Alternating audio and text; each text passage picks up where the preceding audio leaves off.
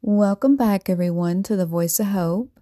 Uh, today, I wanted to stop by the Voice of Hope, and I wanted to share a interview that I had on the Voice of Hope Facebook show last Wednesday night, May the 19th, 2021, with Krista Altenbach.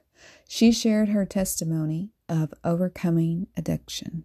So, if there's anybody out there uh, that you know that's struggling with addiction, uh, share this podcast with them because it could really bless them. And if you happen to be struggling with addiction yourself, I hope that this gives you hope. So here is Krista as she shares her testimony from the Voice of Hope. Oh, we got her. Hey, girl. This hey. is Krista Altenbach. We finally did it after months. We have been talking for like over almost two years now. And I don't know if you guys remember, but back about, uh, yeah, almost two years ago, we tried this. Could not get her up on the Voice of Hope. It just would not work.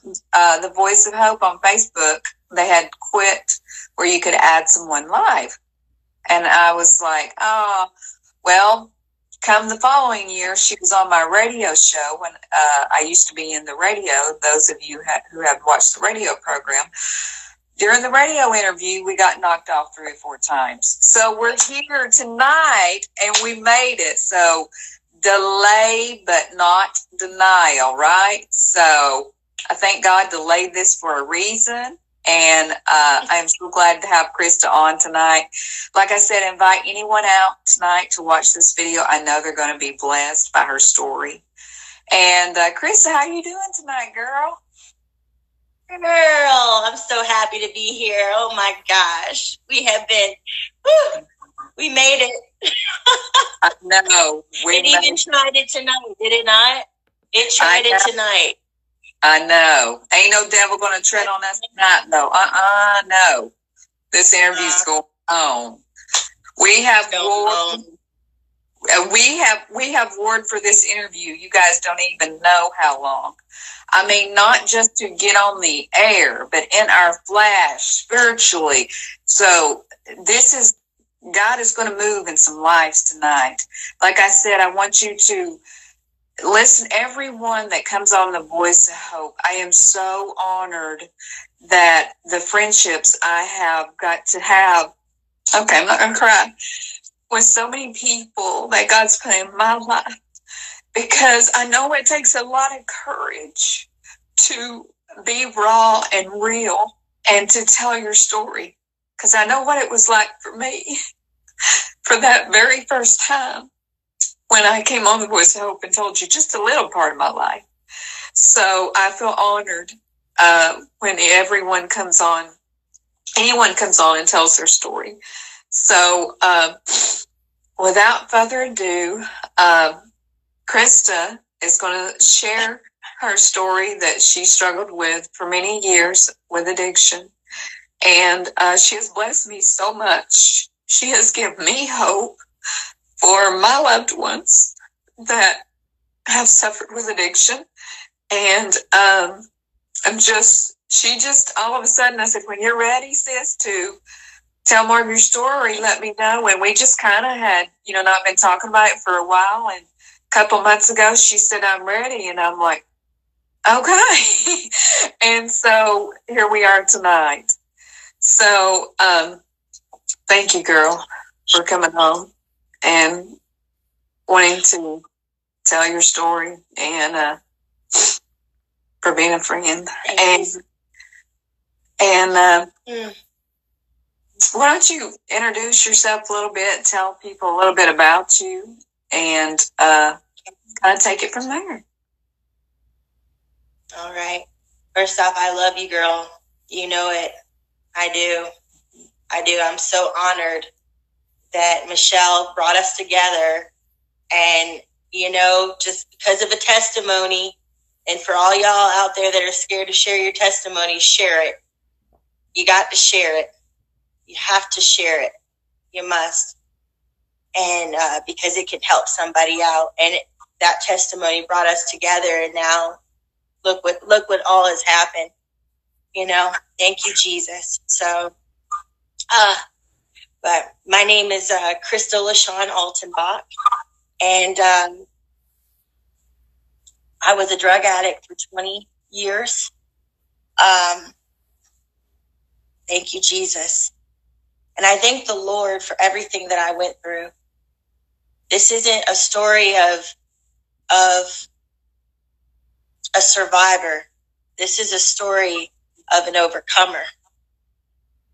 And I'm so grateful for every single thing that I ever went through because for every one thing that you go through, there's millions that can be helped. You know? So let me just start off with that. And my shirt says, and you got to excuse us, the one angle wouldn't work with the tripod, so I'm using a little hand pot, whatever. But it says, dope without dope and full of God's hope. I love it. I love your shirt. I noticed that before we did. I know, and I got on purple. I, I don't think you can see it. My head's cut off. but uh, we were talking about that before the interview. Uh, and I wanted to say that I'm glad you brought that up. If it wasn't for Michelle Pinegar Johns, oh my goodness, she is such a blessing to me. She has connected me with so many people. Oh gosh, I'm not going to cry. She's connected me with so many people. And I remember almost two years ago, she's like, you need to listen to Krista Altenbach's story. And she shared just a little bit when uh, Krista had first just was barely just skimming her testimony. And uh, so I clicked on it and I was like, oh my goodness, I've got to connect with her. And thank you, Michelle, for connecting me with Krista. Thank you for connecting me with all the people you do, praying for me. Uh, it means the world to me. I love you dearly. And uh, if it had not been for Michelle, we would probably have never connected. So um, I believe those are divine connections. God puts people in our life for a reason. And uh, he knew the walk we were going to be walking through.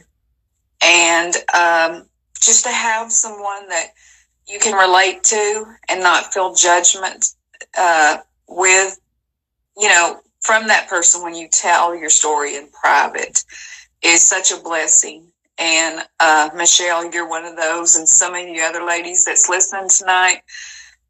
I've shared many things with you, and thank you guys so much. And um, love you. We love you. Yes, we love you so much. And um, yes, girl. Okay, I'm not gonna quit crying, but um, Krista, can you tell us when um, your addiction started and how do you think that what it stemmed from what caused you to turn to drugs well generationally i was way predisposed. My dad was a drug addict. And then on my mom's side of the family there was you know alcoholism and drug addiction. So uh, growing up my mom, my mom and my my biological father's uh, how they even got together and and during that time was so negative already. It was it was the 80s. It was down south. It was it was it was still not okay really for a black uh, a black man and a white woman. There was still a lot of looks. Um, and my mom had come down from Detroit and uh, you know from Michigan, and she thought that this was going to be so different down here, and she was very surprised um, coming down. And uh, you know, uh, my dad was already battling with alcoholism, and you know the, the fun going to the nightclubs and the discos and all that stuff really ended quickly because she realized that this friend of hers, who that's what she wanted was a friend, you know, um, he was going to turn into a maniac drinking and uh, drugging. So Um, I'm not going to go into the full details with my mom's story because that is her story, but she was very abused as a child. Um, and she happened to find those kinds of, or they found her relationships, even friendships that turned into um, things that horror movies are made of. And I'm just going to keep it at that. Um, I came into this world. Uh, they said to abort me. Uh, they said to put me up for adoption. And when my mom found out that when she took me to uh, a Catholic adoption agency, they basically said that I would sit there forever because I was half black and that nobody was gonna nobody was gonna adopt me. And she just she was emotionally beat up. She was emotionally um, crippled from the abuse that she had experienced from the ground up. And she just couldn't do that with me. So she brought me, she, she brought me into this world and, uh, you know, my family, my, my grandmother, she was raising seven children. And when I came into the world, she still had teenagers. And my grandma said, I can't help you. Okay. So, but she loved me. She said, she's yours. You take care of her. And, um, by the time my grandma was able to start babysitting me and, and, you know, my family were heavy drinkers right? So I thought that that was the norm. I, I associated grandma's house with fun time and martinis and, you know, it was loud, it was smoky, it was fun. So I thought there was lots of laughing, there was jokes going on, and I just associated that with very normal and love. And even though my father, biological, was very abusive, my mother still didn't want to deny me of that side of the family, his side of the family. And when she would connect me, there would always be repercussions. It was never peaceful. There was always questioning and there was always berating and there was always just stuff. It could never just be peace. And my dad wasn't living a peaceful life still. Um, and I would go and visit my grandmother and they would basically call my father biological and whatever hole he was in, whatever crack house that he was in, they would call him just to come and visit me. And that's actually the last of what I needed was him in that condition.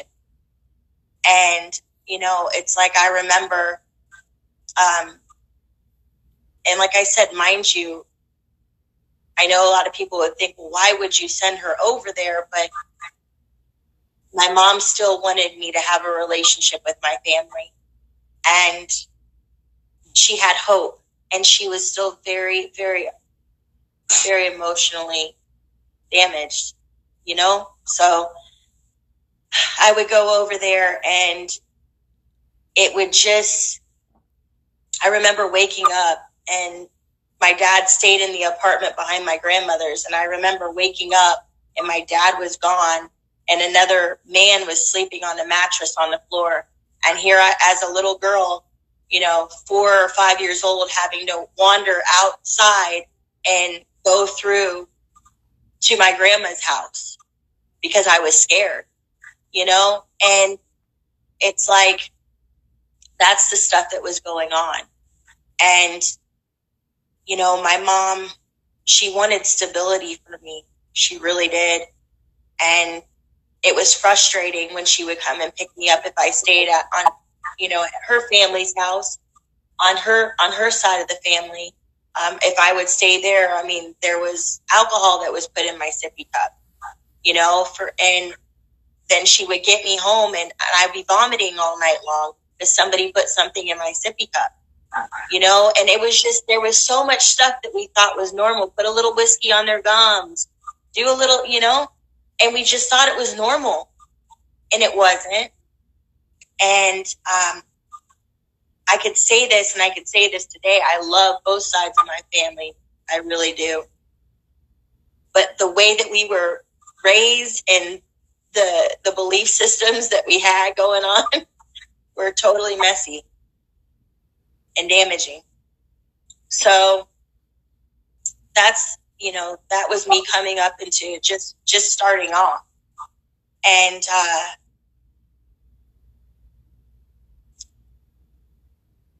by you know my mom by nine years old uh, she she married my stepfather. Um, and there's you know there's a lot that goes with that story too. And i'm just like i said i'm certain things i'm not going to go into because that's my mom's story to tell. But you know he was he was not healthy back then. Uh, he was come to find out and she didn't know it. He was an alcoholic and he was angry. And so by the time they got married and my mom you know didn't want to be a failure she didn't want to you know, here my grandfather, her father was very toxic and abusive. And if if you can imagine, and I'm just gonna say it, his nickname was Hitler. He was a mean German racist man. And I'm just gonna say that because I experienced it for myself. Um, that's part of my story. And I'm just gonna say it. I love him, I forgive him, but um he was definitely uh, something else. And uh, she didn't want to look like a failure to him. And here she gets into a marriage, and it's already started off lies all the way. And, you know, I was angry by that time because we had been alone for nine years, just her and I. And my mom had depression. Um, she had severe migraines, and due to abuse and being hit in her head, um, she had severe migraines. So it's like as a child, I had to learn how to be quiet, how to let her rest, and she had a lot to deal with. And she wanted a break, and she wanted, and she asked me. She said, "Do you want me to marry him?" And I said, "Mommy, I want a daddy."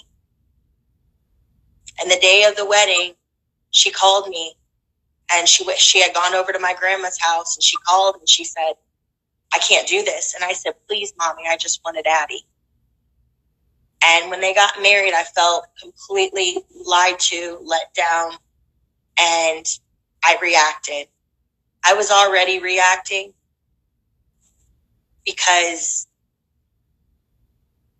when I would hear messages from my own biological father if he left a message come out of his drunken stupor, his crack binge, and he'd left a message and I heard that message, I would give my mom hell for two weeks, two years old, three years old, four years old. So I was already like a ticking little time bomb.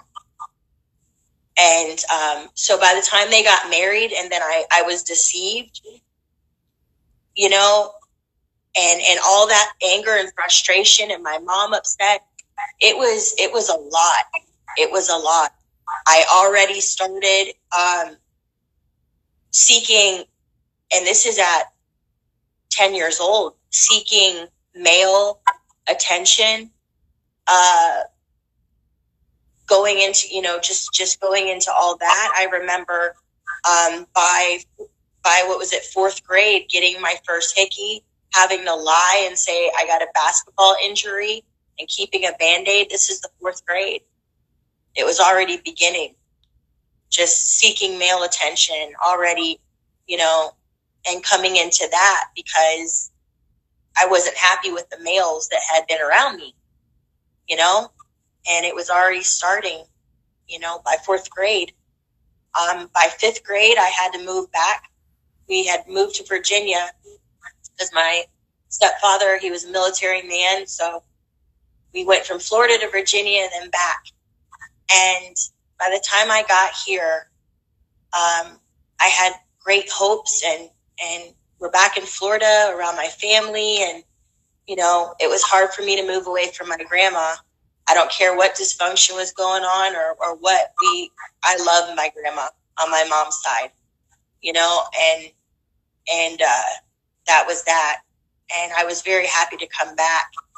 And when we got back, it was highly toxic, very. Um, if my mom vented about any of my behavior that was poor, instead of getting together and connecting together and confronting me together and consequencing me together, as soon as my mom would leave, the belt was coming out. I would go to walk. I would go to walk past my stepfather and I was yanked up. It was always a surprise attack. And that was, you know, he still he still had to quit drinking. He still had anger issues. I'm not making excuses, but he he had a lot of issues in the anger department for sure. And the more that happened, the more angry I got, the more disrespectful I got. I started to become the class clown in middle school. I became the class clown. I sought out any kind of attention. I didn't care what it was, negative. Um, and I was getting suspended left and right. Um, and I got suspended right before school ended, and I had to go to uh, his high school at the time that he was an administrator in and work the school cafeteria. So I had already seen all the high school boys and oh, there's, you know, so and so's daughter and da da da da. So I was already like, you know, I looked at it as this great thing. You know, I was excited. I was excited for every year that went by because I couldn't wait. I couldn't wait. I was like, I'm going to be 16 and I'm out of here. Emancipate me. And that was my attitude. I want the F out of here. And that's, that was my, that was my, my attitude. I had this beautiful, my parents had had this beautiful little boy, my brother, and I loved him so much. But if I was angry in any way with any abuse that I was getting, I was very mean to him. I was awful to him.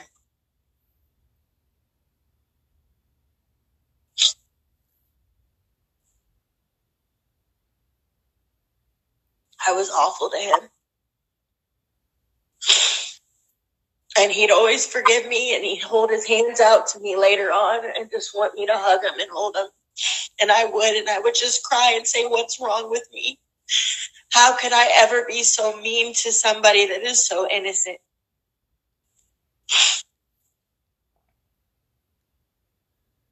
you know as krista's saying this tonight uh, what comes to my mind is you know uh, most people they don't just wake up and want to be an addict. Um, they don't just wake up and want to hurt people. You know, you ever heard hurt people? Hurt people. That's really what's happened is they've experienced hurt somewhere along the lines in their life.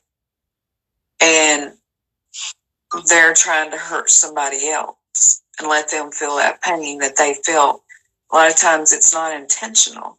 Now, I'm not saying there there is some mean people out there, and it is intentional. They do mean it to be intentional, but a lot of times we're not intentionally wanting to be that way, and and a lot of times it's a lot of anger and unforgiveness that's built up in us for years and years. And like in Krista's case, it's been since very young age. So a lot of times when you see teenagers that's into drugs such a young age, we need to listen to them because you don't know what path they've had to walk. And people, I learned this when I was out on the streets looking for my loved one sometimes, you know, and people would ask me questions and, uh, it was always like, you know, well, what did you do wrong? How do you know that that parents did anything wrong? How do you know what's uh, what kind of journey they've walked? So if we can learn to just take off the shades and the judgment, uh, you know, and listen to people, just love people, because you don't know what kind of road they've been down. And when you hear stories like Krista's, this is where the hurt meets the healing. And when people are healed, healed people heal people. And that's what I want her story to be like tonight. Like an anchor of hope going out there to you right now tonight saying, Hey, she survived this. So I just wanted to bring that out. So as you begin to get older in your teenage years, um, can you tell us more of when you got deeper into the drugs? I wanted to welcome some of you guests tonight that's joining. I think Carmen, Tina, Court. Thank you guys all for joining. If I was Tina, uh, Carmen, uh, Feliciano, hope I'm saying your name right. And uh, any of you guys that I have missed, thank you guys for joining. And uh, so as you got deeper into uh, seeking attention uh, from the boys and, you know, getting in with the wrong crowd, uh, tell us when the addiction started and when it, you got really deeper in it.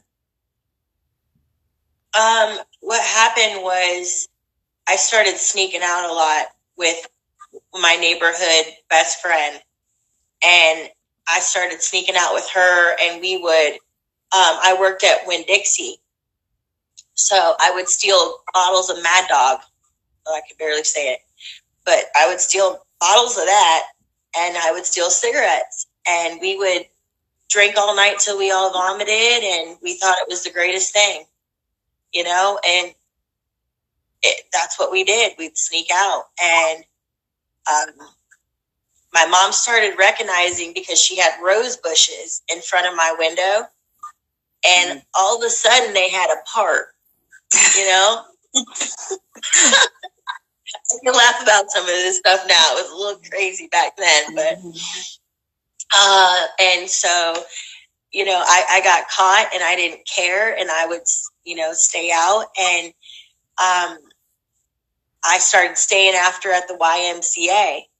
And this is, I had been held back in kindergarten and did the Kaysitional class. Well, I got to go up and did Operation Upgrade for eighth grade.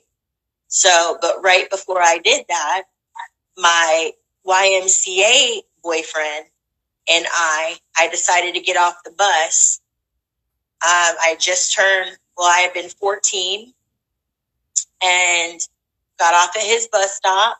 And I said, well, I'm going out to hang out in your neighborhood. And what happens? There goes my virginity. And we come out of this apartment building, and about 10 minutes later, here comes my stepfather and the police. And I'm like, oh dear God and the police are like, you got to go home.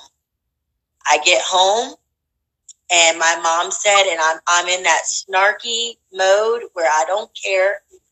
And my mama said, she said, Krista, you are doing one of two things.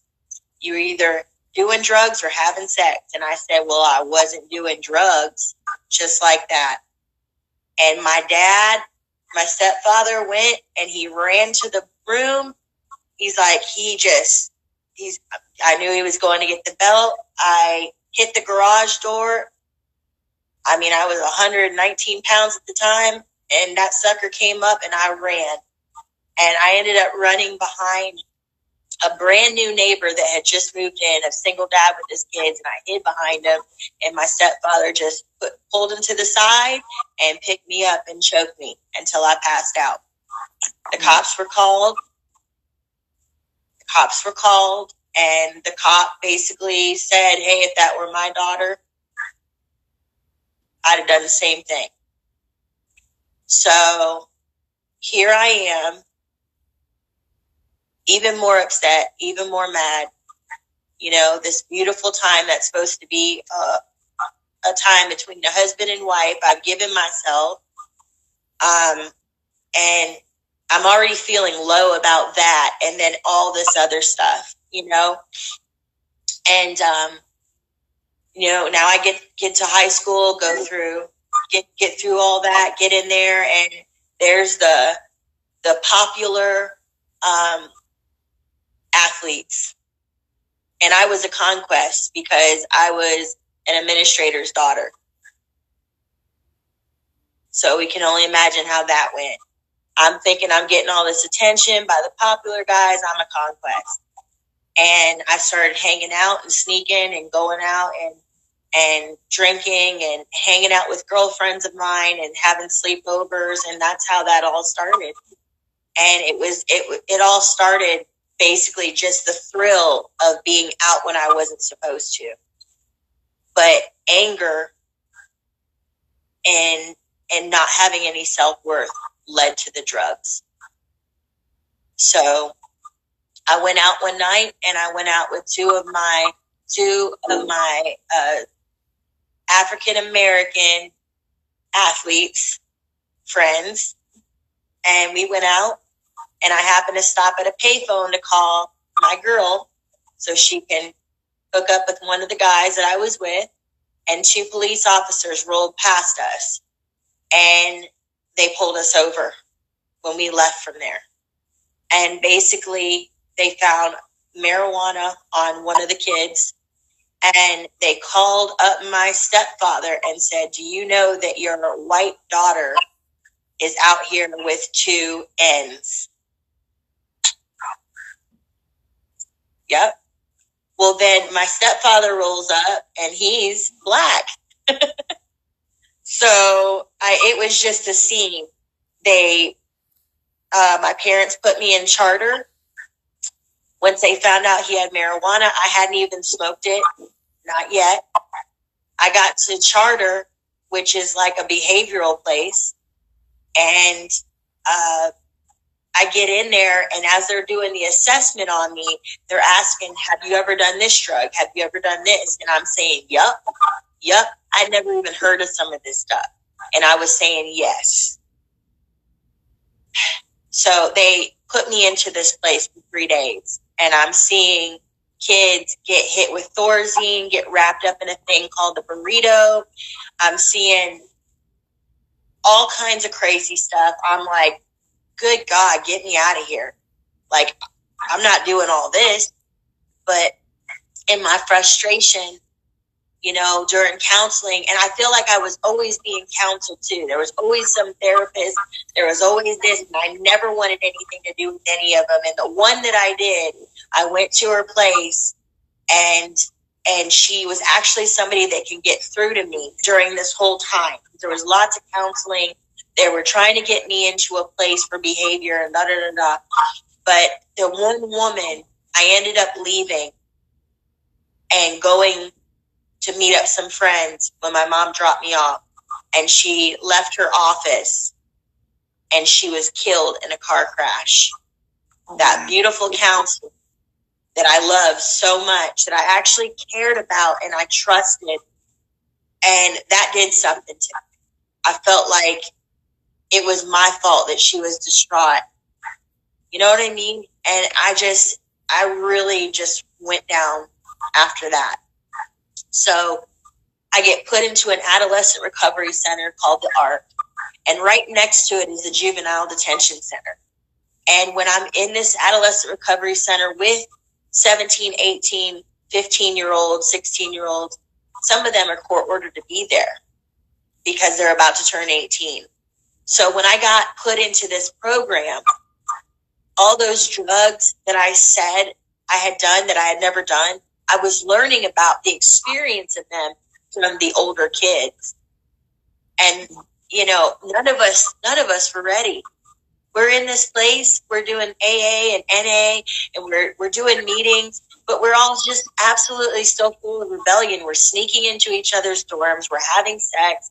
We're sneaking cigarettes at meetings. We weren't, we weren't working the program. We were working the program. And when I got out, I knew what these drugs did. I was excited to go out and use them after learning oh, this makes you feel this way and so and so. So when I got out, I just, I still was sneaking out. Um, but I managed to, like, there would be a few months where I would get it together here and there. But at 15 years old, I had a job at, I, I had a job at Winn Dixie still. That's, that's how that went. That's when I had the job at Winn Dixie. I'm sorry. I'm, I'm trying to remember all these dates and stuff. But my mom came to pick me up and she had a loaner vehicle. And she had just bought a brand new minivan and something was already wrong with it. And she got this purple Dodge Neon. And she was going to give me and a girlfriend of mine a ride home. And I was like, let me just drive this around the parking lot while she runs into Winn Dixie to grab a few things. And I had this impulsive desire when I was ready to do something. It was like this, this, this, I can't even explain it. It was so impulsive. And I went and I just drove off. I drove and we drove to a girlfriend of hers house. We picked her up, kind of went joyriding. This woman was eight months pregnant.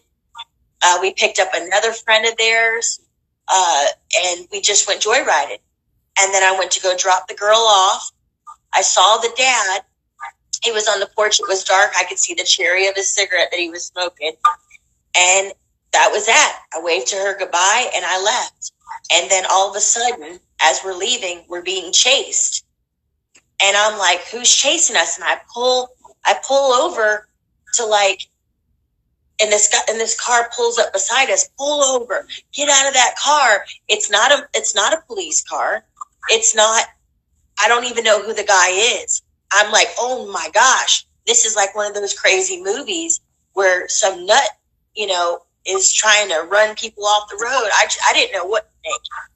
Come to find out, my mom had called around and the girl that I was with, she was young, but she was emancipated and married. She contacted her husband. Her husband said she's got a girlfriend over there. So when my mom called, she talked to the dad. The dad was the one that was chasing us. He was an ex police officer.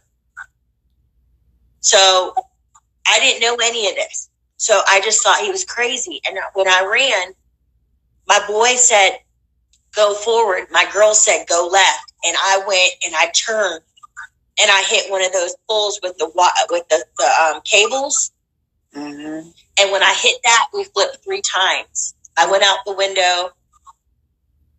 The the kid in the back had the the back window through his arm, and Amy was pinned. Her hand, her arm was pinned. Excuse me. I ran around to see if she was okay. She's like, I'm all right. I'm all right. And she's like, I said, we're going. We got to go. And, and me and Kendall, we ran and it was like we were moving and didn't know what we were doing. And he literally lived right back behind the school that we crashed in front of. And we get there, and his mama's thinking that he got shot. We weren't in the best neighborhood already. Um, he's thinking that she's thinking that he got shot. And I was like, no, we were in a wreck. They take off and go to the hospital. And then there was some neighborhood, there was some neighborhood guys. And I was like, I got to get out of here before the cops come. They put me in the trunk of the car and take me because there's helicopters flying at this time. And they take me um, to Palmetto. So at this time, like I'm on the run, I'm running from the police. I'm running to not be found. I'm staying at people's houses from school. Um, a lot of them are, are cocaine dealers um, that were doing, you know, little. They were ninth and tenth and eleventh grade, but they were slinging cocaine. And for me to be able to stick around, you know, I had to sleep with them. You know, and it was like that was how it was that's how it was and i was getting pumped full of cocaine and uh, one night i just had it and i said i don't want to excuse me got a tickle um, i just said i don't want to do this anymore i'm not having sex with anybody and I was paranoid off the cocaine. And they're like, well, the cops are coming. They're coming and they're coming to find you. And I was believing anything at that point. So I jumped from the motel that we were in. I jumped from two stories off the balcony and ran, thinking the police were after me. And they were just lying to me because I wasn't trying to give, you know, give in to having sex with them anymore. So I was, I was useless. So, excuse me. Um, so there's that. And I finally end up back at my mom's. The, the insurance company, because of what she was driving was a, a loaner vehicle. Um, they basically said, if you confess to this, you know, that it won't be on my mom's, uh, it won't be under my mom's name and or whatever. And I got on there and confessed and, uh, a detective came and picked me up and went and booked me and they still put it all on my mom, put a $10,000 lien on her, on her house. And here I am, you know, I had already done the adolescent recovery center. I graduated from that. I think they basically just wanted me out of there. I come out, I steal this vehicle, and I went and partied before my court date. And I said, you know what? They're not going to do anything to me. And when I got before Judge Brownell, he looked at me and I came in there with this cocky, arrogant, so what attitude. And he said, You are one of the most disrespectful children that I have ever witnessed since I've been up here. You got no respect. And he said, and he looked over at my mom, he said, Don't expect to see her for possibly from 18 to 21. And he hit the hammer and he sentenced me to a level eight program. And I was like, what? I'm thinking I'm going home. I look back at my mom, you know, now I'm a little girl now, you know, I'm not so bad anymore. I look back at her and I'm like, and they took me over to fingerprint me and I'm crying. I, I, I don't even know, you know, it hit me. It hit me. And, uh, so I had to go in and sit in a ju- in juvenile detention center for almost, it was eight months waiting on the program. So I had to be locked up before I can go get locked up. And uh, while in this program, you want to talk about children that had it way worse than I did. Their their their upbringing or their lack of and the stuff that was going on with their lives was horrible and I was in there with them. And, uh, you know, there was tons of fighting. There was uh, a staff that he was absolutely abusive. And he actually pulled me into a cell. They call them the D cells, and they're away from the pod and they're out in the hallways by themselves because I, I had it. I had it there was there was some abusive stuff in there and no what i did to get in there was not okay but there's been a lot of um, you, i'm sure you've heard throughout the news of uh, boot camps and stuff like that and abuse to children in those mm-hmm. places. And i experienced some of that. I really did. And uh, so i didn't this this staff got in my face and she said i bet you want to hit me don't you? And she started chest checking me and and like moving me with her chin and I didn't touch her. But I was removed and I was put out into the D cell. And this male staff comes in and he goes, I just and he comes into my cell without any other guard. They always had to have another person with them. There was nobody with him. And he says, if you were a man, I beat your M A. And that's what he said. So with my mom, I had an uncle that was coming in that was a probation officer. And I had my mom that would come in for visits. And one of the most scariest things that I had to go through in there um, was actually telling my mother what was going on knowing that there was guards everywhere that would hear me. And if they heard me, what they would do to me. Oh, wow. My mom got on the horn and she said, listen, my child is no angel, but I'm going to call the news channel. I'm going to call the news channel if you don't get her out of here. You know, and, you know, I, I was able to get into my program. But before any of that, they had sent me up to Tampa. And Tampa was way more intense than Bradenton had ever was ever. And I remember being in the courtyard when we were able to go outside, and all I could see was the pink pony, this gentleman's club, which is like an oxymoron to me. I don't know what gentleman goes to. Anyways, but I could just look at this strip club and I was like, that's where I'm going when I get out of here. I went out of here. That's the only sign I could see over the wall. And it's like, what a setup that was. So I get out of there. I have to go to work and pay off the, the loaner, um, for the loan that, that's on my parents' house. I go to work at Liz Claiborne. Um, and, uh, there's this beautiful lady that was my manager that I'm still, that is dear to my heart to this day. And, uh, she was my manager and uh, she's she's she's in there with Sherry White Ministries too. She loves Miss Sherry White, and that's Miss Gigi. But and we've had a full reunion since then. But I was her tough cookie. I was terrible. I wanted to do things my way in her shop, and I violated. I uh, I asked my probation officer if I could go to Miami for my 18th birthday. He said no, and I went for two weeks instead of the two days that I was asking. I called my probation officer and I said, I will be back in town. You can pick me up if you'd like. And what I did, I took another bus at another time, at an earlier time instead of the later time that I took, that I told him. I went to Tampa for my 18th birthday.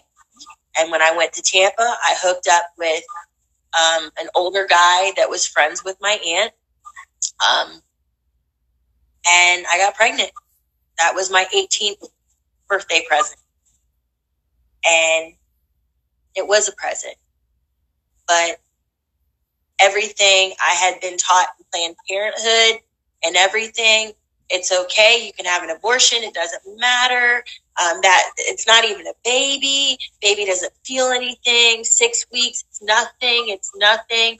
And I went and had an abortion, and and I really, really went down from there. And I violated probation. So I had to go back to juvenile detention center for two weeks as 18 year old.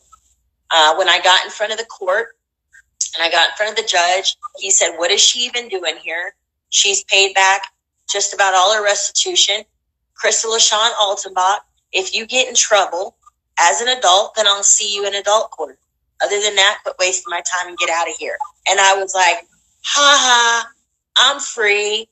Goodbye.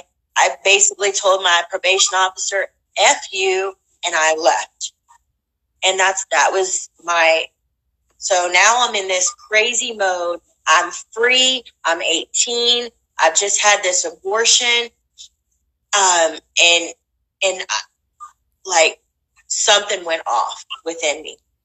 And that's when I entered, uh, in the full circle with with what that judge said, and I'm going to just share this with you. Uh, just don't let me forget that part, please, okay. about that judge. So, right from there, I just I I went crazy. Strip clubs, worked in them, um, tons of ecstasy. They called it the love drug, um, and there was so much hugging and kissing and and people all over the club. And I thought, oh man, this is an act of God. You know, that's, that was what was going on in my head. All this love and all this. Oh my gosh. I was like, this is, this is what it's supposed to be like here. This is, this must be, this is love. And you know, as the years went on, those same clubs, the heroin was coming in. People were doing a lot of meth. People were smoking crack and all that, that lie that it was love in the first, second, or third place got super twisted. And everybody that was little, as we called it, weekend warriors, addictions had set in. And those sweet, nice guys that I, that we were throwing glow sticks together and all this, their girlfriends were coming around with black eyes. It, it wasn't fun anymore. And I got into uh, an abusive relationship uh, for four years. And uh, coming out of that whole scene and and finally after the four years we had to go live with his mom because we couldn't live at his grandma's house his grandma was definitely a codependent enabler and i love her and i'm still connected to her to this day god bless her um, but she was and and uh, we my mom would call how's everything do going you know, she would call, oh, we're great. Everything's great. And knowing that weekend, I still had two black eyes. He had a fat lip and we were brawling. And um, finally, Aunt Myra, God bless her, she's since passed, one of my dear, dear, dear friends um, from cancer. His aunt, she finally got on the phone with my mama and kept it real and said, I don't know what they're saying to you, but everything's not all good up here. There's knockdown, drag outs. They're getting high, they're getting drunk, and it's not pretty, and it's in my mama's house. And so the truth was out.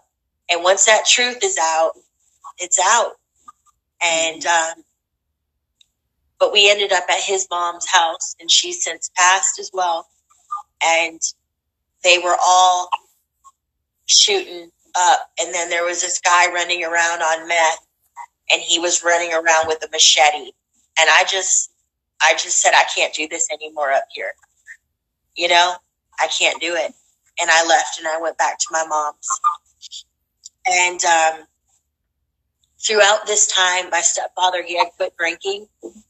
Um, and we were trying to mend, you know, our relationship and rebuild it. And uh, no matter what, and let me tell you something, no matter what, wherever I was, if when I got stuck in Miami, I got, I mean, I got stories for days of getting stuck out there and getting left. And um, thank God, you know, because there could have been a lot worse going on, but he always came and got me. He always made sure that he came and got me. And um, no matter what day or time it was, he always would come and get me out of um, unsafe, you know, and, and that was like our love. And, uh, but, you know, from there, it just, it just kept going in relationships and, and lost a lot of friends. And I had a mother come up to me of one of those friends that I was in the adolescent recovery center with. And I actually dated her son, um, for, for a while after we got out of that program and he passed away from a drug uh, drug overdose. And the mother said to me, "Don't let him die in vain." And she ended up sending me a book called The Purpose Driven Life. And when she sent it to me, she sent me pictures of her son and her son's best friend, who had also been in the adolescent recovery center and who had also died. Um, way too young. And I remember looking at their pictures and I remember reading the first couple of pages and I was hooked on cocaine. I was still such a mess, but I read it. You know, I read the first few pages and you know, I I have to come back to that book later, but the fact was, you know, uh, by 2025, I just thought it was normal to be doing cocaine. I thought it was a normal thing. I thought that's what people did. That's the that's the crew that I hung out with. I hung out with bikers. I hung out with clubbers. I hung out with all different kinds of people, but they were partying. And that was the norm. So I thought. And then I would go to my mom's house and I would go get cleaned up and, and she would get my hair cut and I get a pedicure and have fresh, clean clothes from a house that wasn't being smoked in and, and, and she, I get all cleaned up all over again. And I go back out after resting and sleeping because I wasn't sleeping out there. But I always had a house to be at. I always had a codependent enabler. I wasn't walking the streets. I wasn't shooting heroin. I wasn't prostituting myself. So I thought. So that made me okay. That made me not a junkie. So I thought. And then I'll just, you know, I'll get to where I'm, I'm going with it. But by 25, I met my daughter's father. Uh, he was a tattoo artist. You know, I wanted to go into nursing. He wanted to do tattoos. I figured we both live out our dreams. Do that. I get my life together. You, you do what you love the most. And we come together as this power couple and we run the world. It would be all good. Have a house, have a life, be great. Well, we were both two drug addicts. And that didn't happen, but I did get pregnant. And when I got pregnant, I loved him so much. There was there was no uh, there was no abortion. That wasn't even a thought. We were elated. We were hot messes. We didn't have a pot to to pee in and a window to throw it out of. But we were together and we were going to do this. And you know what? I ended up go. I ended up in my pregnancy. You know, oh, it's okay. You can have a glass of wine. Oh, you can have a glass of wine. It's fine. It's fine. You know, and I'd have a glass of wine, and then I'd have two glasses of wine, and sometimes three glasses of wine. And I was still smoking cigarettes whenever, just when I would go visit him right? So I'm, I'm justifying this behavior. Oh, they smoked, you know, there's been women smoking with, you know, it just that. And I was listening to women in bars, you know, that, that had these twisted beliefs, you know, and it made it okay for me. And it wasn't. And I went into preterm labor. And I packed up my stuff and I knew that I had to, and him and I were arguing. He was staying out. He was, you know, I came in, I, after, because I was still working down in Bradenton. He was up in Tampa and I was taking all my money that I was saving to pour into his tattoo, his tattoo business and, and, you know, paying. And I got up there and I looked at the camera as I was going through pictures that he was taking and this is part one of Krista Altenbach's uh, story of overcoming addiction. Uh, join me on the next episode of the podcast, which will be part two, and we will conclude her testimony.